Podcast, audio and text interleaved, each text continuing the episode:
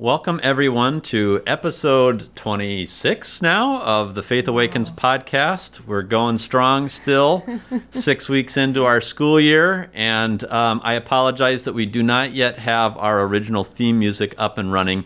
It is coming. It is beautiful. It is awesome. It is like this blend of the Star Wars theme and All Creatures of Our God and King.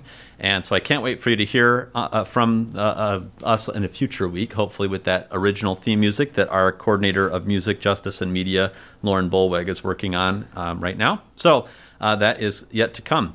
But I am Fr. Thom, your university chaplain, and I'm joined, as always, by my co-host. Megan Grady, senior here at St. Ambrose, the final lap. Hopefully, we're still here. I didn't think we'd be here.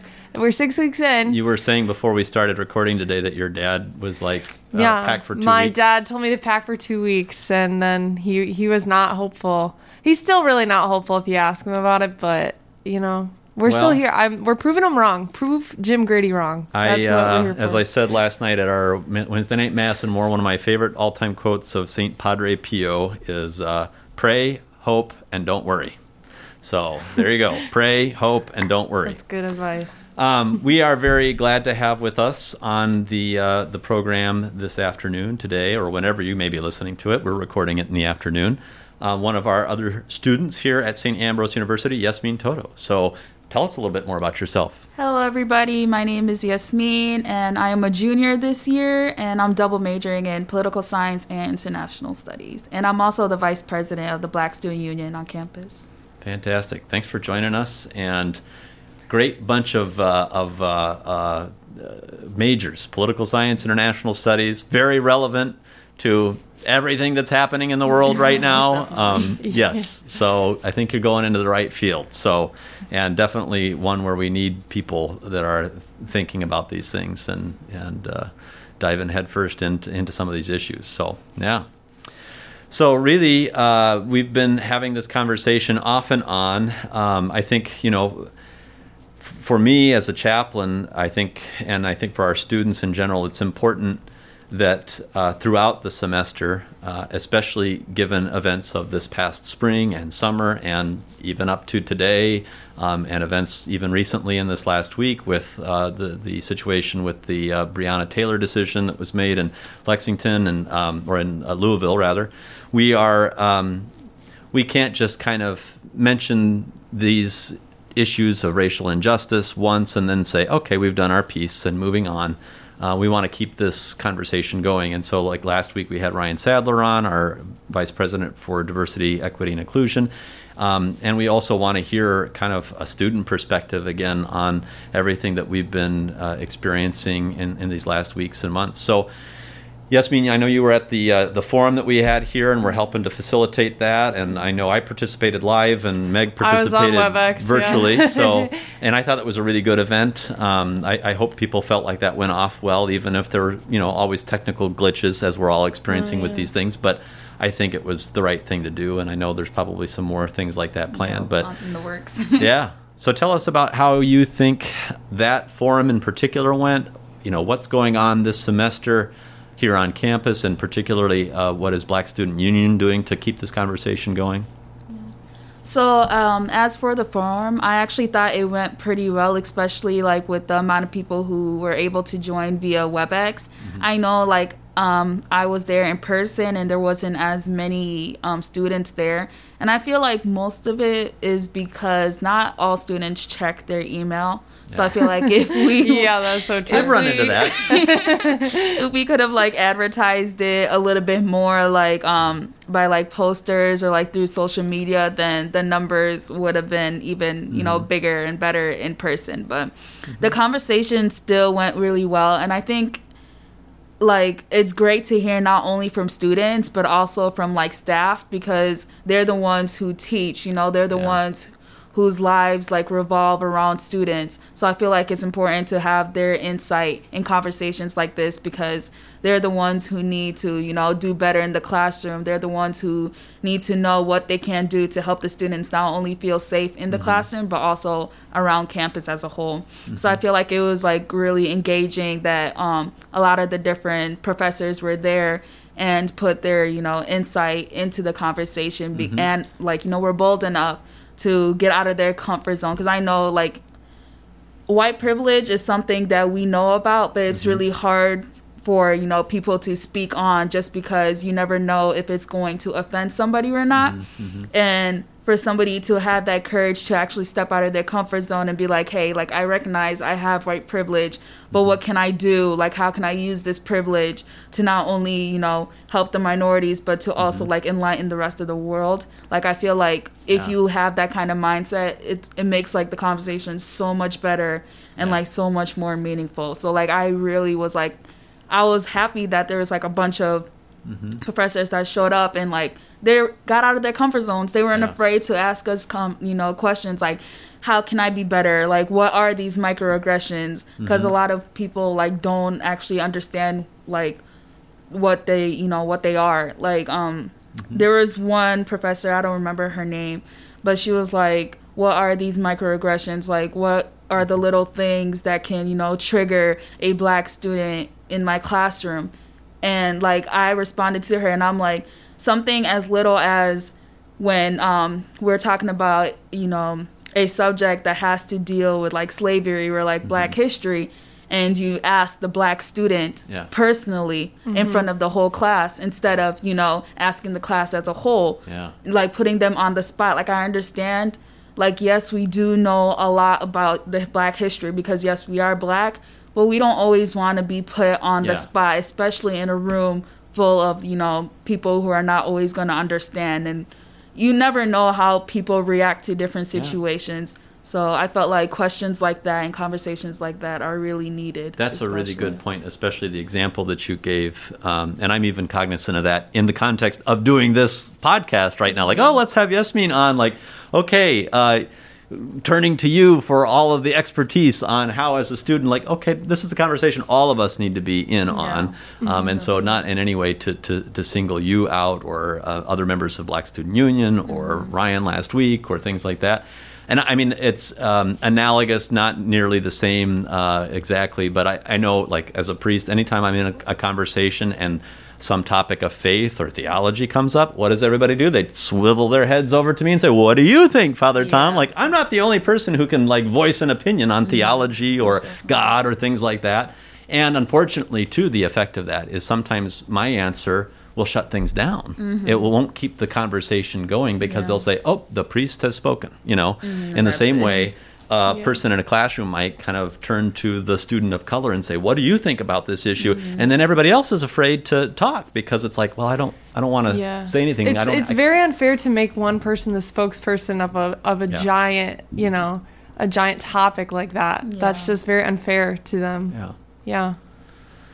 So that's an excellent example. And an example too where there's a well-meaning kind of impulse there, and you don't want to douse that, but you want to channel it in a way that is actually mm-hmm. helpful and is not putting someone on the spot or making them, like you say, that kind of representative necessarily, but keep the conversation going, you know. Yeah. That's why I thought, like, the professor who asked the question, like, I really applaud her, because before she even asked, she was like, I know this may sound ignorant, but I'm going to say it anyways, yeah. because deep down, like, it might sound ignorant to one person, but to the other person, it's nothing but just curiosity. Yeah. So, like, I feel like letting somebody know, like, hey, I'm going to say this to you, and, like, I'm sorry if it offends you, but I'm apologizing before I say it.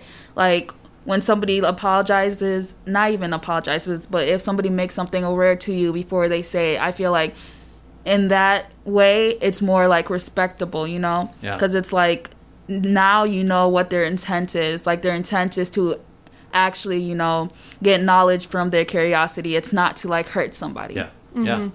Well, and kudos to the organizers of the forum, too. I think I felt, and I attended in person, and again, there weren't a lot of people in person, more were online, but I felt comfortable. Like, there was not a confrontational tone that was set in any way, shape, or form. So obviously this professor felt like, oh, I can ask this, and I can ask that in this way, even though I'm maybe even a little embarrassed to ask this, you know. But they felt obviously comfortable enough to do that. And I was thinking of a couple of the students that came forward And just thinking, you know, in a way that took some guts, that was brave of them to come forward and ask some honest questions or to share their opinion about something in a forum like that was good to see. And you created an atmosphere where they felt like they could. And I feel like that's really important, because Fritz and I were actually speaking about it this morning, because I went in his office like I do every day just to, you know, have our little chat or not. We want, like, conversations like in the forum or like in our BSU meetings, we want it to be comfortable not only for the Black students but also for, you know, the white students and everybody else as a whole, because if somebody doesn't feel comfortable in a situation, they're not going to, you know, try to put themselves out there. So I feel like the level of, you know, being able to be that comfortable and like speaking about like a subject that's, you know, that needs that much attention, but at the same time, it's like really hard for words to come out. It's like really needed. Yeah. Mm-hmm. Yeah. I was thinking a lot today about, and people have used the phrase many different times, but it came up in one of our campus ministry staff meetings, actually, this line that people change their attitudes and their opinions about things much like they change their clothes, usually in private, you know, and this idea that those events are for, you know, you start, the gears start turning, you know, and you try to open people's eyes to looking at things in a different way or asking questions in a different way, or trying to put on the mind and the experience to the degree that they can of another person. But the real work of those forums and why they're so important is the stuff that happens a few hours later, or maybe a week later, or maybe a month later, where those gears are still like turning, and they are, there's transformation of hearts that's starting to happen, you know.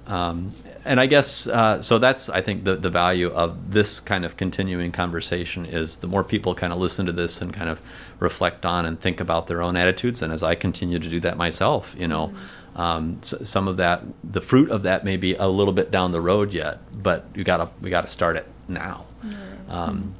I wonder, do you think with those kind of events or other events that we hold here to create greater awareness about these issues, I always fear like we're preaching to the choir sometimes, like the people that are showing up for those are the ones that are already kind of like on board, you know, not to say that they can't kind of grow in their own kind of wrestling with these things. But I wonder, how do we reach out to that student that would never come to something like that, you know, or has just kind of made up their mind, or I don't know.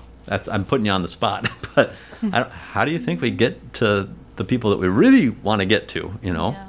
So I actually spoke with Sadler about this, but I feel like, especially for the freshmen, because, you know, what they experience their first semester or like their first year here is what, you know, dictates if they're going to stay or not. Yeah.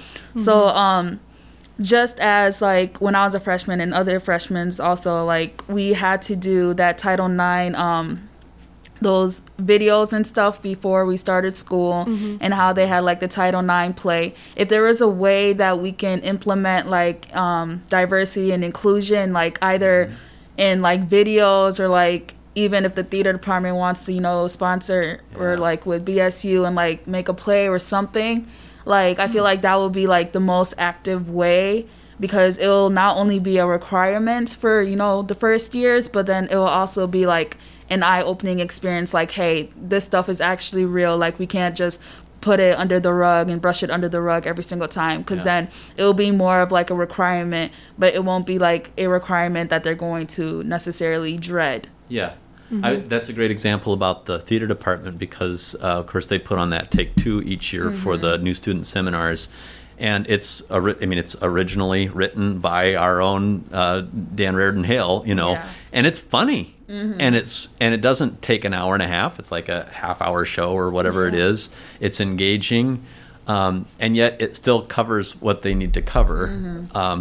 Much better than if we were, you know, for something like this to say, everybody has to click on this video and watch this kind of dry presentation so that we can kind of cover our own rear end about, you know, having, you know, waved the flag for DEI for the beginning of the school year and then move on. Like, no, we want the message to hit home.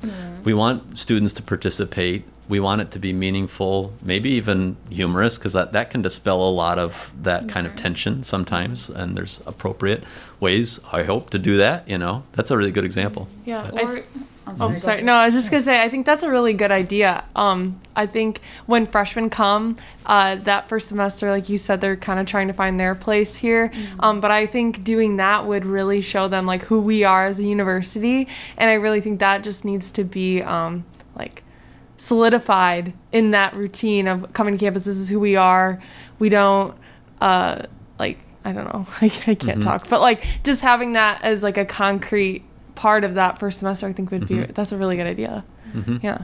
Start off the year that way. Like, you know how they also do, like, the welcome back week and how they have, like, different events at night. We can do, like, a diversity and inclusion trivia night, or, like, you know, something about, like, black culture, where, like, it doesn't only have to be black culture. It can be, like, Latinx culture, like, different international cultures, just so, like, they can be more engaged, and they can, you know, try not, so, like, they don't only, you know, be there just to be there, but they also learn from, like, the experience of, you know, participating in this trivia, and, like, they can also, like, win prizes or something, like, at the end of it. So I feel like we should have, like, more things like that that can, you know, include especially freshmen, because that's where we got to start, because if we can't even keep freshmen on campus, then, like, why would, like, the upperclassmen want to, you know, participate? Because I feel like especially the first 2 years are really important, because, like, those are the 2 years you're mostly on campus itself, like, in dorms and stuff. You have the most access to, like, you know, the buildings and stuff. So I feel like it's going to be more harder for us to reach upperclassmen for sure, just because a lot of them do tend to, you know, kind of go off campus more. But I feel like for the first 2 years, like, freshmen and sophomores, those are the people that we need to try to reach the most. Yeah, that makes me think of another need that was kind of brought to our attention. We had our Be Connected new student retreat just this past weekend, and it went well in the ways that we could do that. Social distanced, everybody, of course, stayed in their own. We didn't go to some location; they stayed in their rooms and things like that. But we always have this segment of that retreat, Ask an Ambrosian, and so the new students can ask different questions about where's the best place to get coffee in town, or that, you know, whatever they want to ask, or who should I talk to if I have a problem with this, you know. And one of the questions that came up is, what's there to do on the weekends? Yeah. And all of us kind of felt like we had kind of a weak answer for that, because, well, we're limited in what we can do a little bit right now, anyhow. But it just made me think, like, yeah, we're going to have to be extra creative, but how much more important, especially now, to make sure there are meaningful, healthy things for first and second year students to do on the weekends.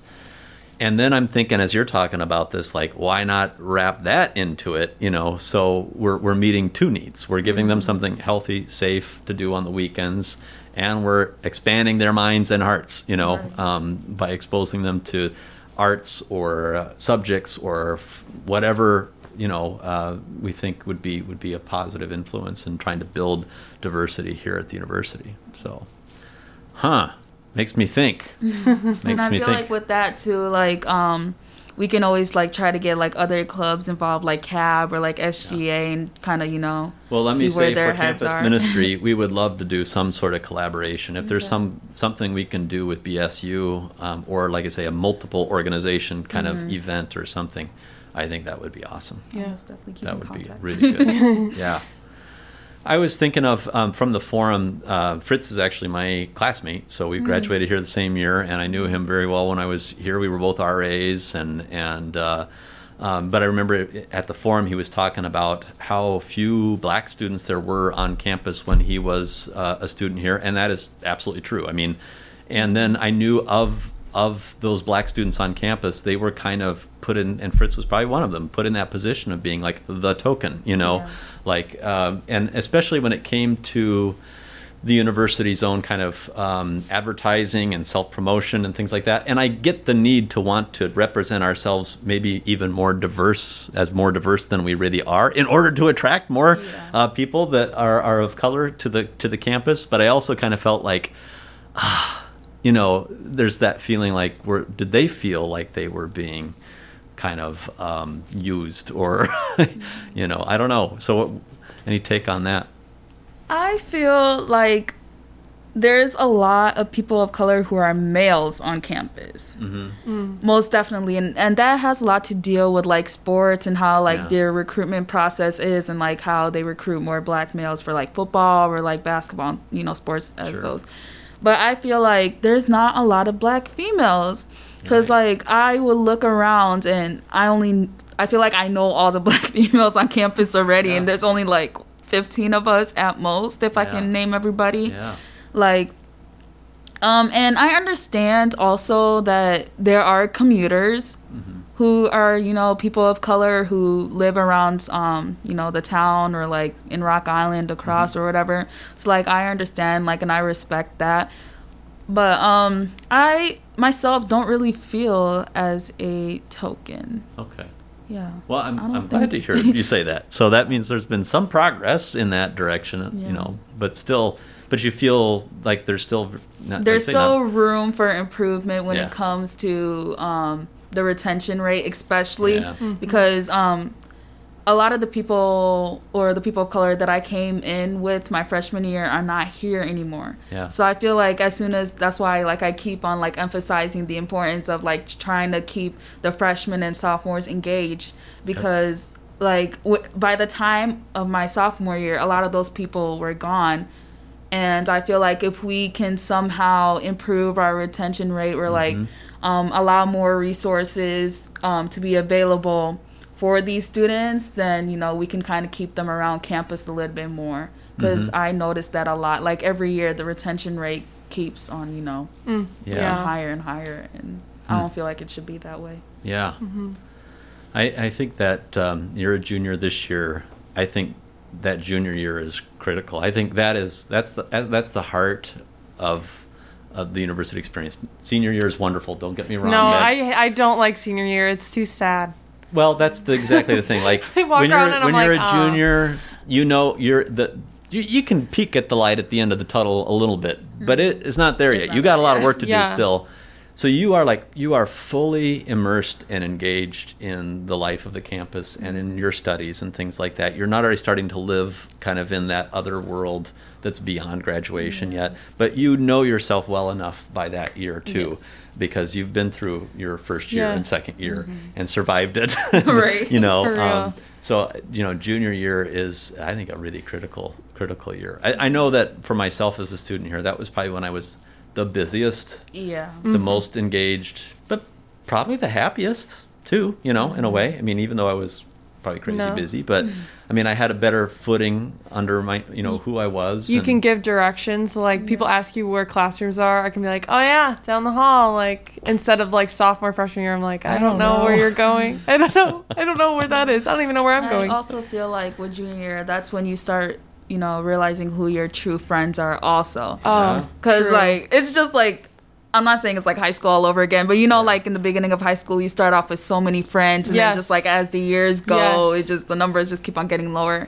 So I feel like it's the same way with college. Like, you start off, you know, trying to be, like, a social bird, like, talking to everybody, and then, like, you know, as soon as you hit your junior year, it's like, wow, I'm not... Really, I don't got that many friends as I thought I had. For real, though, because, like, I think freshman year is, like, you're in survival mode. You're like, okay, I need friends, and I need them now. Who are they? Oh, you standing next to me. You are now my friend. Like, and then as junior, you're like, oh, okay, well, I only hang out really with this you know, this group. So start realizing who you can actually, like, rely on. It's kind of like, you know, when people always talk about, oh, the people that you meet in college are the people that are going to be there for you for the rest of your life type of thing. I feel like junior and senior year, that's, like, when you really start to realize, oh, these are the group of friends that are going to be there at my wedding, that are going to be there when my child is born. Yeah. So it's, like, really crucial. Yeah, and, like, it's just... It's not, I feel like when we were talking about it, people would think, oh, that's kind of sad. No, it's not. Because it's like you really do find those core people that you're like, okay, I could depend on you for literally anything. Could talk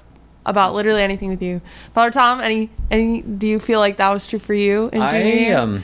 You know, I was thinking of from high school, I only really have one person that I'm in regular contact with. Mm-hmm. I'm still very close, and that was my best friend from high school, and I had his wedding, and I'm the godfather for one of their children, and, you know, so, like, very, you know, connected still, but really from high school. And I graduated a big high school in a decent-sized Iowa town, and one friend, basically, that I'm still, like, really connected to.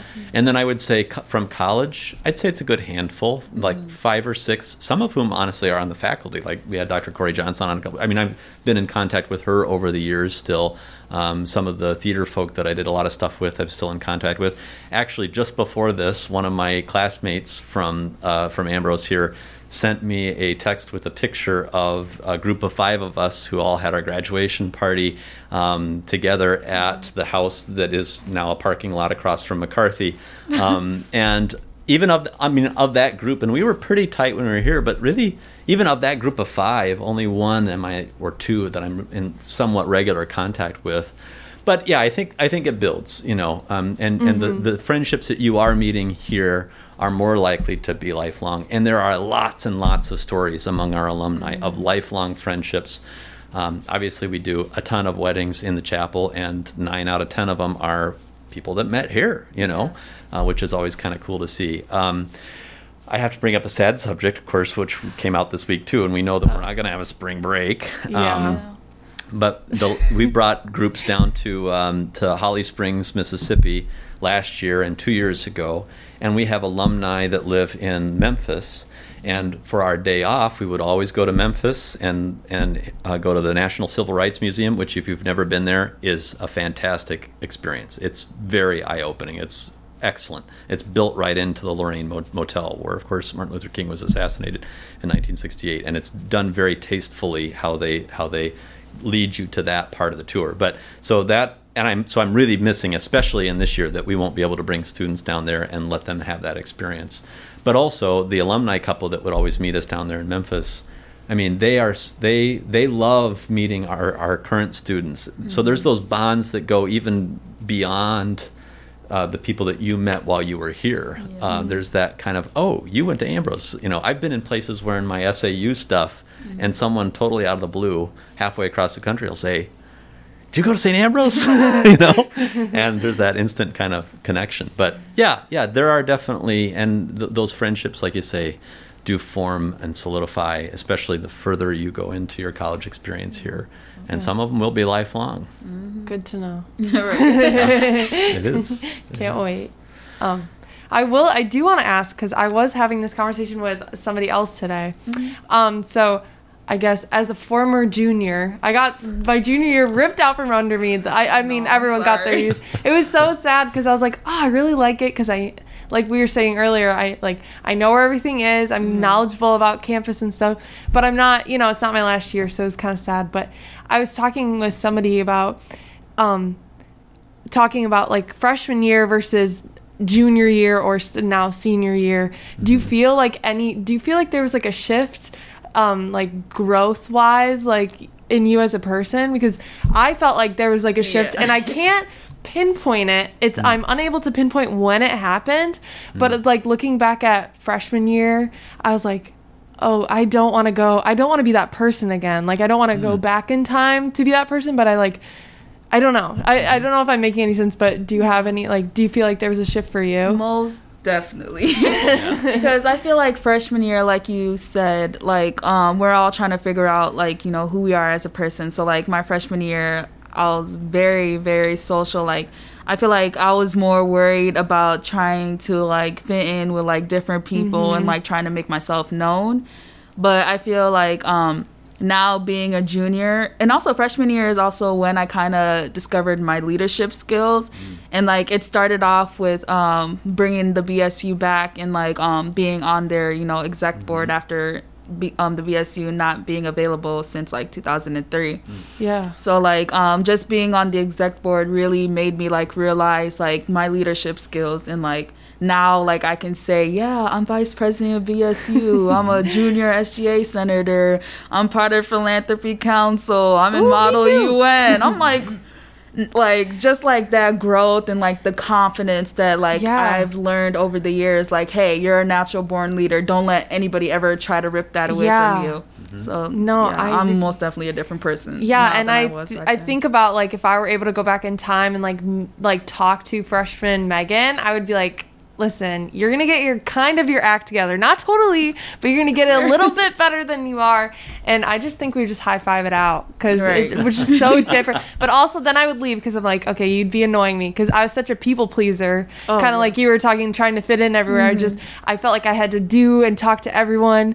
But now I'm like, you know what? You know, I don't want to do that, so I'm not going to, you know? Right. So it's like you kind of just like accept yourself. You're like, hey, this is who I am. If nobody likes me, oh well. So be it. Oh well, right. Exactly. Yeah. Honestly, one of the things I love most about being a chaplain at a college, at a university, is to watch that happen, you know, and because I know it happened for me, too. Like, I mean, and it's not like you have it all together again by the time you graduate. You still mature. You know, we know our brains are still developing till age 25, for Pete's sake, you know. So, but I know I was, and I would say for me, again, I can't pinpoint a moment like you're talking about, but you know, who I became as an adult, I think, began to really solidify second semester junior year into first semester senior. Like somewhere in that junior to senior transition, I think, is kind of when it really starts to take hold. And and so how we engage that process for every student is super important. And how and why we have these kind of conversations and introduce these kind of topics early on, so that kind of maturing can happen by junior into senior year. Yeah. That's super important. So when they do leave here, they are who we like to say they are, these Ambrosians who, you know, have a heart for peace and justice, and who are committed to the liberal arts, and who are whole human beings, not just cogs for the machine, you know, but like who are going to be engaged civically and civilly and socially beyond the walls of this university. So, yeah. So I love watching that unfold and happen. So it's cool. Yasmin, it has been awesome to have you on the show today. Thank you for your good insight and your good work with BSU and with all of the other things that you're involved with that you just named as a leader here, as a student leader.